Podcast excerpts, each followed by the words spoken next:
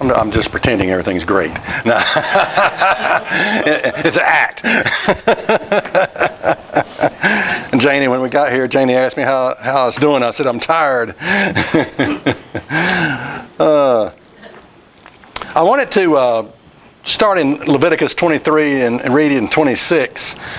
Leviticus, Leviticus 23, chapter 23, and verse 26. And I want to read this from the contemporary English version because of the choices of words that it uses here. I think it's, uh, I like how it focuses on forgiveness. So I'm reading from a little bit different translation than you'll be reading from, but you can listen to this. It says, The Lord God said to Moses, The tenth day of the seventh month is the great day of forgiveness. It is a solemn day of worship. Everyone must go without eating to show sorrow for their sins. Sacrifices must be burned. No one is to work on that day. It is the great day of forgiveness when sacrifices will be offered to me so that I will forgive your sins. I will destroy anyone who refuses to go without eating. None of my people are ever to do any work on that day, not now or in the future, and I will wipe out those who do. This is a time of complete rest, just like the Sabbath, and everyone must go without eating from evening of the ninth to the evening of the tenth. Now, I like in that verse how it focuses on forgiveness. Now, also, I just want to say this that where it talks about, you know, fasting. Just this day, just just just today, I had uh, an, a comment on one of my videos on atonement. They said that word um, afflict does not mean fast. And they went into this long explanation how that that's a Jewish tradition and we don't have to do this and all this. And I tell you, it, people people make up their own stuff. I mean, it, it's hard just to look at the Bible and say, okay, this is what it says, and do it. But I do want to say this about fasting. You know, I mentioned that you need to read your body. You need to know if you can go. I mean, you, there are circumstances like nursing mothers, uh, children.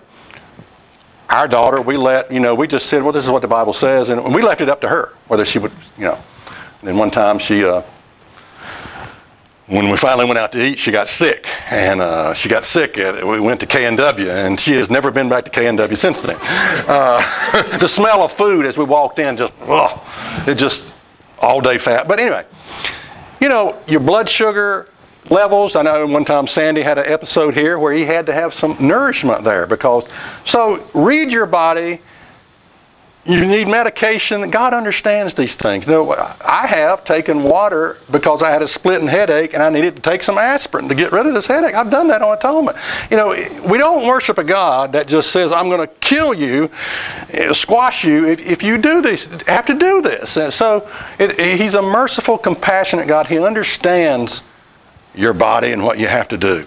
So uh, don't be too hard on yourself in this area. Um, okay, atonement. What I want to talk about is atonement. What I focus on first, what I want to focus on first is our salvation is dependent on the work of Jesus Christ. Often, I think, in God's church, we can get into a performance mode because we do things that are right and we know they're right and we know what the Bible says and so we're doing those things and we can start ticking these things off and and we can get into a performance mode and, and sort of almost as if okay God I deserve this. I deserve salvation. I deserve your grace. Atonement is about being reconciled to God. It's about being at one with God. When all is said and done when we come to the end, end of our life, how can I, how can we be made right with God? What's the bottom line? That's what we're going to look at. You know, what's the bottom line? Now, I was thinking about the difference between Passover and atonement. And I think Passover is about forgiveness of sin. It is the sacrifice of Jesus Christ. Christ died for our sins. We can be forgiven. Atonement is more about the finished work of Jesus Christ, the work of the priesthood as our high priest, a daily high priest. That's more about what atonement is about. So I want to look at a verse in the New Testament, Luke 18 and verse 10, familiar to us all. Luke 18 and verse 10. You know, whatever that thing was that was attacking Janie as she was playing the keyboard is now up here, flying across. I don't know. He's been resurrected, I think. It's another one. He's hungry. yeah. yeah, it is. Yeah. Two men went up to the temple to pray. The one a Pharisee, the other a publican. And the Pharisee stood and prayed thus with himself God, I thank thee that I am not as other men are. Extortioners, unjust, adulterers, or even as this publican beside me here. I fast twice in the week. I give tithes of all that I possess. And the publican, standing afar off, would not lift up so much as his eyes unto heaven, but smote upon his breast, saying, God, be merciful to me, a sinner. I tell you, this man went down to his house justified rather than the other. For everyone that exalts himself shall be abased, and he that humbles himself shall be exalted. You know, the Pharisees' attitude was look, I got my act together. Uh, I'm living the life. I'm an overcomer. Uh, maybe make, make well, I think we all do this from time to time, make distinction between people. You know, I'm not like this, and I know a lot of people that are like that. You can't help it. I mean, you know, if, if you're not doing something, I mean, I'm not committing adultery, okay, I know that. But if I know someone that is, I'm not like that person. So we can make those, those distinctions, but uh, it is the pride that dwells up that is the dangerous part. I am not like him. I am righteous. He's a dirty, rotten sinner. Okay. Um, I got, okay, religious activity, all that. And if I do these things, all these things, I get it all together, I can be saved. I, I deserve God's grace. But then the publican, we know the, the publican goes to his house justified in the eyes of God. And if you ask, what did the publican do? Well, what he did was he had the spirit of repentance. That's what he had. I mean, that, that, if you look at, okay, what did the publican do? He had a spirit of repentance. You know, Tim made this prayer for our nation. And I thought, while he was saying it, I thought, you know, it's not complicated.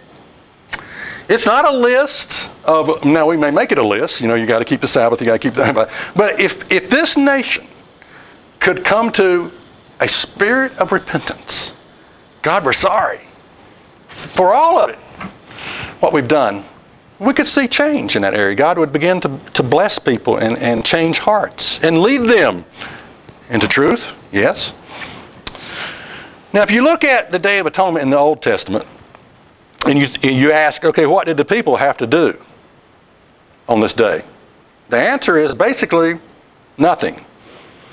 They observe, they sit there. The high priest did everything for them. The, the whole ceremony, the animals that had to be killed, the washing, the sprinkling of blood, the sanctifying of vessels and altar and tabernacle, and it was all done by the priests. And you, you, you sit there and you, you watched all this. The people did, though, have to come before God with a repentant spirit. Spirit of repentance. That's what the, that's what the people did. You know, they didn't do anything, you know. They, they fasting, well, that's not eating. That's not doing anything, you know. but it represents humility, humbling yourself. And it represents spirit of repentance when we do this. You know, the 10 days from trumpets to atonement uh, is called, you know, the days of a repentance uh, with, with the Jews. And so we lead up to this, this day. And I come back to the publican's attitude. He goes to his house justified in the eyes of God. But if you ask, what did he do? Well, he had the spirit of repentance. Spirit of repentance. He, re- he repented. Now, being forgiven of your sins, you all know this, does not take away sin's desire. You ever notice that? You know, yeah. I thought it would when I was baptized. Yeah, I really did. I was hoping for that anyway. Lord, I hope this stuff is behind me. And so I was forgiven, and when I went down in the waters of baptism, and I, I but it, I found out shortly after it that it that that forgiveness did not take away sin's desires. And I still had those desires that often developed behavior patterns that developed over 20 or 30 years. Still had them. You know, sin has a life all of its all of its own. It has its own power, don't you know? It really does. It has its own power. In Romans 5 and verse 10 tells us about the salvation of God. For if when we were enemies, we were reconciled to God by the death of his son, much more, being reconciled, we shall be saved by his life. What's that talking about? It's talking about the role of the high priest. It's talking about the atonement of Christ Jesus. And again, I, I hearken back to when, when I was baptized, I thought I would never sin again. I, I wanted it to be like on a riverbank and all that filthy past of mine was washing downstream and I was, and all of it was out of mind and out of sight. But it says in forgiveness you were reconciled, made right, forgiven. That sort of harkens to the Passover. But you're going to be saved by his life. Atonement, the role of the high priest, the fact that we have a daily high priest who intercedes for us. And it concludes in Romans 11 verse 5 and not only so, but we also joy in God through our Lord Jesus Christ by whom we have now received the atonement. The atonement. Now, I think in the New Testament, the Christians begin to see a new significance to the holy days. It's, it's the growth concept. You know, it's, it's like you listen to a CD and you listen to it again and you think, well, I listened to that sermon a year later and I got more out of it. I got more out of it. And, and uh, I heard a sermon and, and you know, the, the, and I think as they look back, you know, the Old Testament with the holy days, and then they begin to get more understanding. In the book of Hebrews, there is a commentary on the temple ceremony of the Day of Atonement. Let's turn to Hebrews 9 and verse 24, because it begins to lay out the atonement that we have through Christ Jesus. And it sort of compares it to the old, uh, what you read about in the Old Testament, the Day of Atonement. For Christ, that's Hebrews 9 verse 24. For Christ has not entered into the holy place made with hands, hearkening back to the Old Testament, which are the figures of the true, but into heaven itself. Christ has gone into heaven, now to appear in the presence of God for us on our behalf. When we mess up, when we sin. Okay, we're talking about the role of the high priest on the Day of Atonement.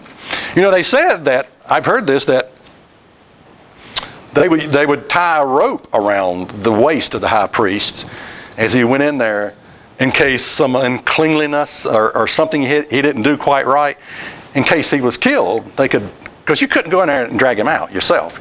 You also, you had, so they would, could pull him out. And uh, you remember Aaron's two sons that offered strange fire on the altar? I mean, they were immediately killed. So we're talking about a lot of power here. But continue on in Hebrews 9 and verse 25, nor yet that he should offer himself often as the high priest entered into the holy place every year with the blood of others. Uh, for then must he had offer, uh, have suffered since the foundation of the world. But now, once in the end of the world, has he appeared to put away sin by the sacrifice of himself. And as it is appointed unto men once to die, but after this is the judgment. So Christ was once offered to bear the sins of many, and unto them that look for him shall he appear the second time without sin unto salvation. That, that little expression, okay, the second time without sin unto salvation. For those who are in the body of Christ, when Christ returns, what we get is the we don't we're not we don't enter into judgment at the like the rest of the world will. We enter into the gift of salvation when Christ returns. That's what that's what we get when Christ returns. And you know, there's nothing at that moment when Christ returns and you're resurrected, changed from flesh to spirit, born into the family of God. You know, there's nothing you really do to receive that. You don't list all your good works. Lord, this is what I've done. No, wait a minute, Lord. Let me show you all my things I've done.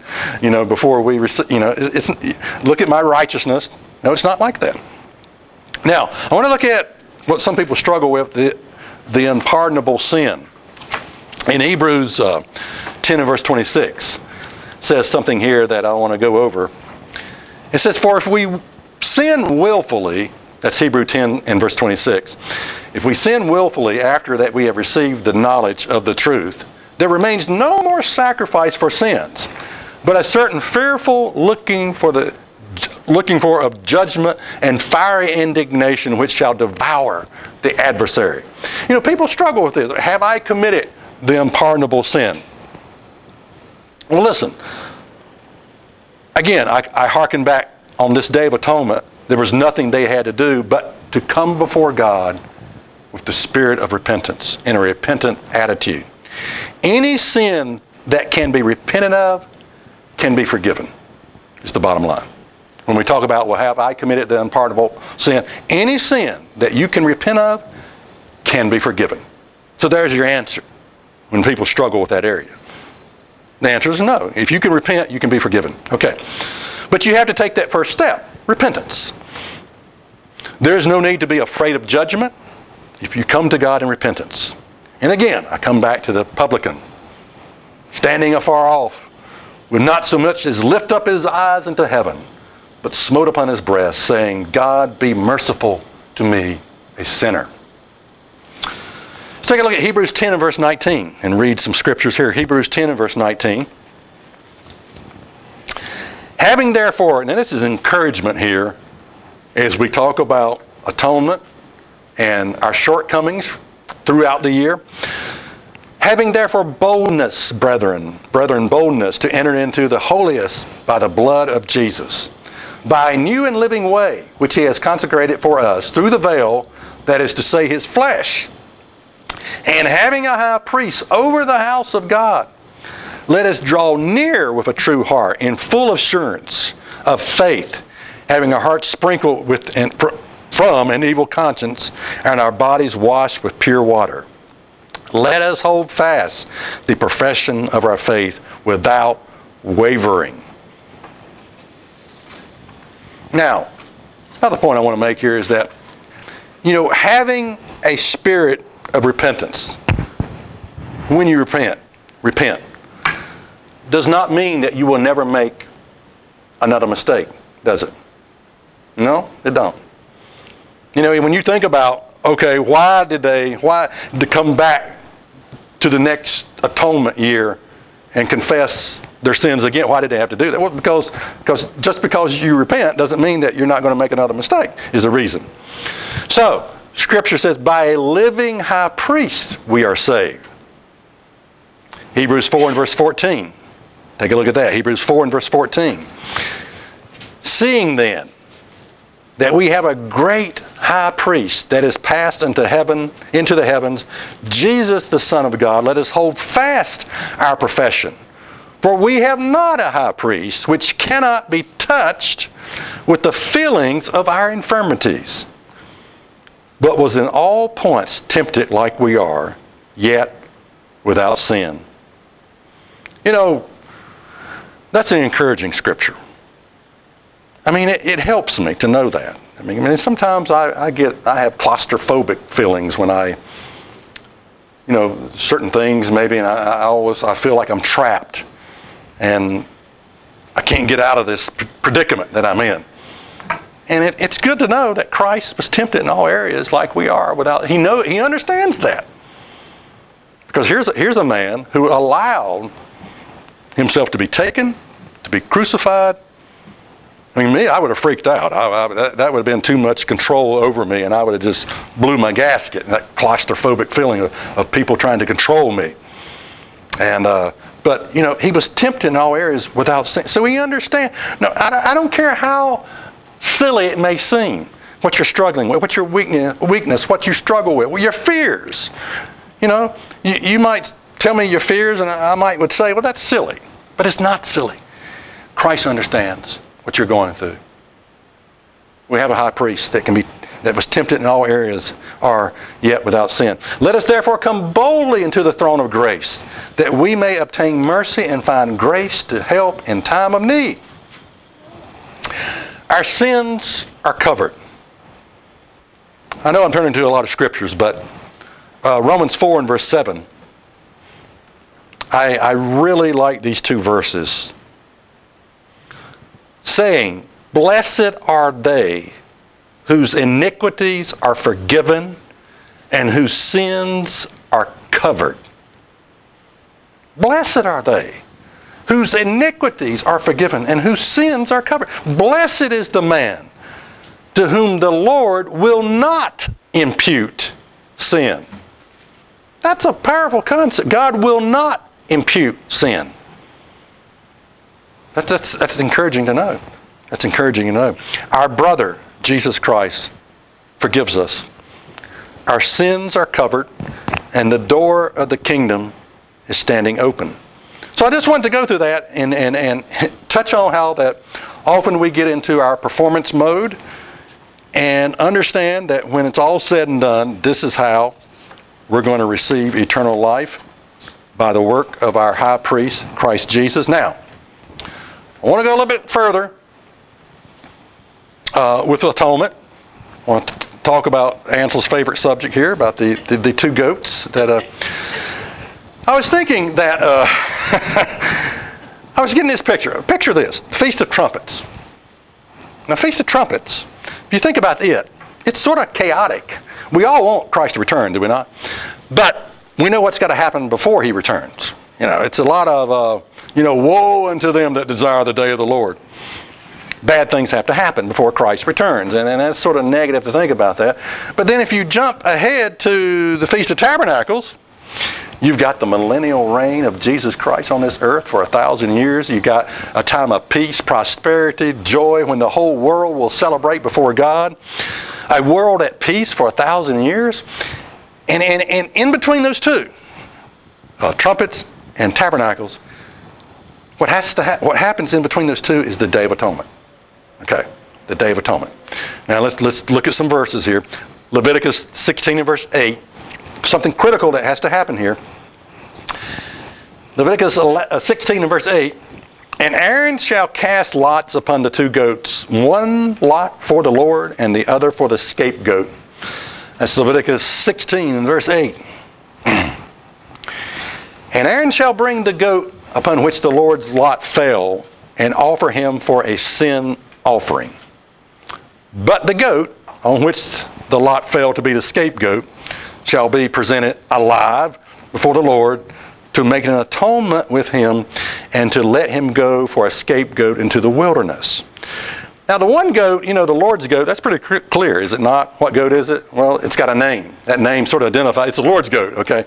And it's a sin offering, it's killed. So there's, there's no misunderstanding that. But the other goat, Azazel goat, and so with the Lord's goat, the sin offering, he has to be killed. And by his life as the high priest, we shall be saved. Okay, we got that? All right. But this other goat, Azazel, you know, some older commentaries will, they refer to the, his name as used as an evil demon, is the word Azazel, name for an unclean, ungodlike power. Uh, some commentaries refer to him as, as Satan, this Azazel goat. Now, more your modern day uh, commentaries will sort of they'll put the emphasis on both these goats represent Christ's work.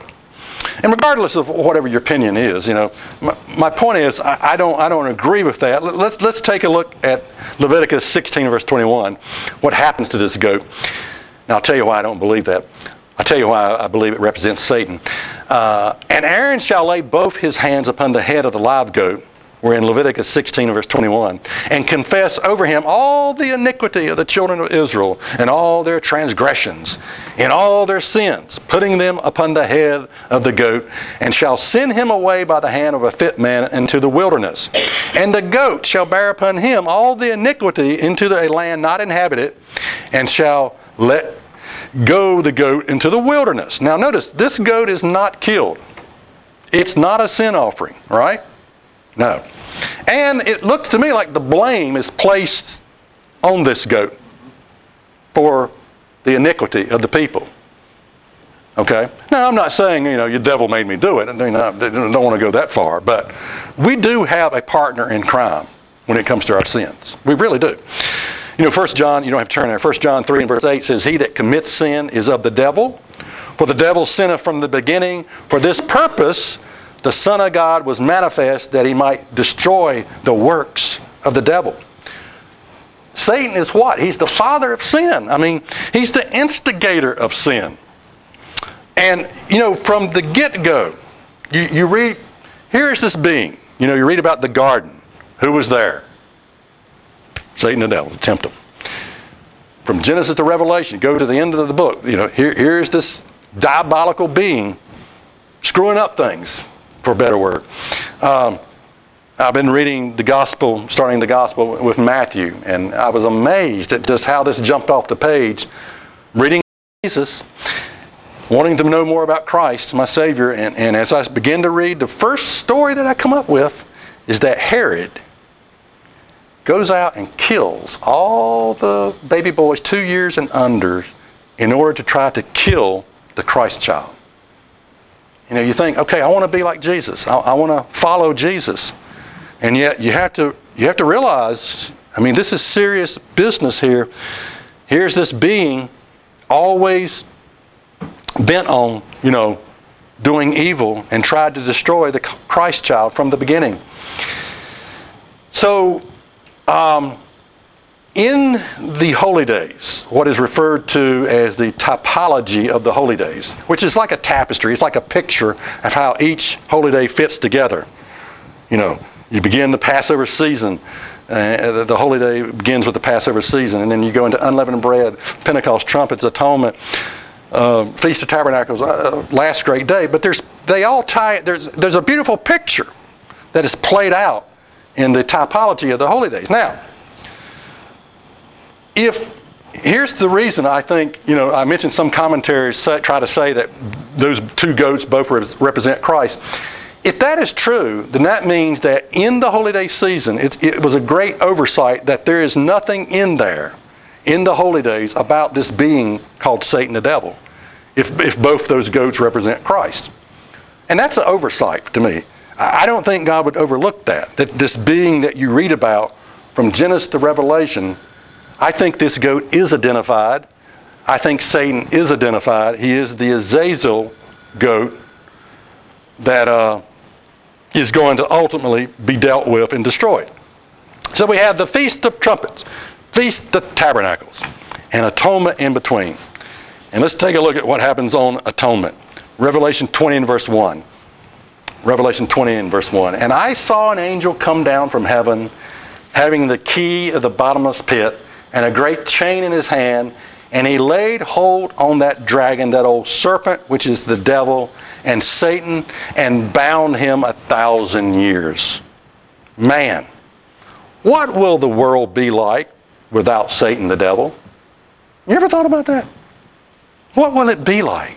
I mean, you talk about a time just that in, in and of itself when Christ returns and after atonement and you have the kingdom set up. That's something to celebrate right there. 1,000 years without this diabolical being influencing mankind in any form or fashion. That's something, I mean, that's, that's going to be something to rejoice over. What will 1,000 years be like? The world after Satan's removal. Well, I want to just touch on it with one more scripture and then I'll close out. Peter talks about the world after Satan's removal. And it's an interesting scripture here, Acts 3 and verse 19. This scripture has dual meaning now, but it's also referring to then, when the kingdom is set up. Acts 3 and verse 19. There's a command that we need to heed to. Our nation needs to heed to right, right now. And it's the message of the gospel. Repent ye, therefore, and be converted that your sins may be blotted out, when the time of refreshing shall come from the presence of the Lord. And he shall send Jesus Christ, which before was preached unto, unto you, whom the heavens must receive until the time of restitution of all things. And that time of restitution is referring to the return of Christ, atonement, and the kingdom of God. The Feast of Tabernacles, the kingdom of God being set up, that time of restitution. And during that time, the message will be repent, be converted, that your sins may be blotted out. And I think, you know, in today's world, we have a enemy. And the message is repent. Be converted. But we have a diabolical influence in the world and people sort of say, well, repent. Repent of what? What is sin? Uh, the laws, I thought the law's been abolished, been nailed to the cross, been fulfilled, been done away with. Uh, Jesus plus, uh, grace plus nothing. Just raise, just bow your head, raise your hand, invite Jesus into your heart. So the message of repentance doesn't really always get out there. I've uh, often wondered about uh, like a Billy Graham campaign where it's a, they have a heart pulling message and a beautiful music. And, and people, they had the altar call. And of course, the, when the music starts to play, the shields go down first. The shields work for the Billy Graham campaign, and they, they're the counselors. But they, they get up and go first because nobody wants to be sitting there and you know, looking, are, are you going to get up? You know, I don't want to be the first to get up. And so the shields help everybody move because they're the ones that, that go down in, in front first. And, and, uh, but they're led to a point, and then they're told, choose the church of your choice. As if all churches are absolutely correct. And they're sort of left hanging, that's what I'm saying. They're sort of left hanging. Are they told how to receive the Spirit of God? Are they taught that? Uh, maybe, maybe not. I don't know. But what I'm saying is, this time is something to look forward to. And what I want to say is that, you know, I mean, thank God for His holy day season. I mean, they, they are wonderful, they are beautiful, and they lay out a picture of what God is doing today through mankind. They're all about Jesus Christ, and they are beautiful. And God has a plan for people. He has a plan for people to be at one with God.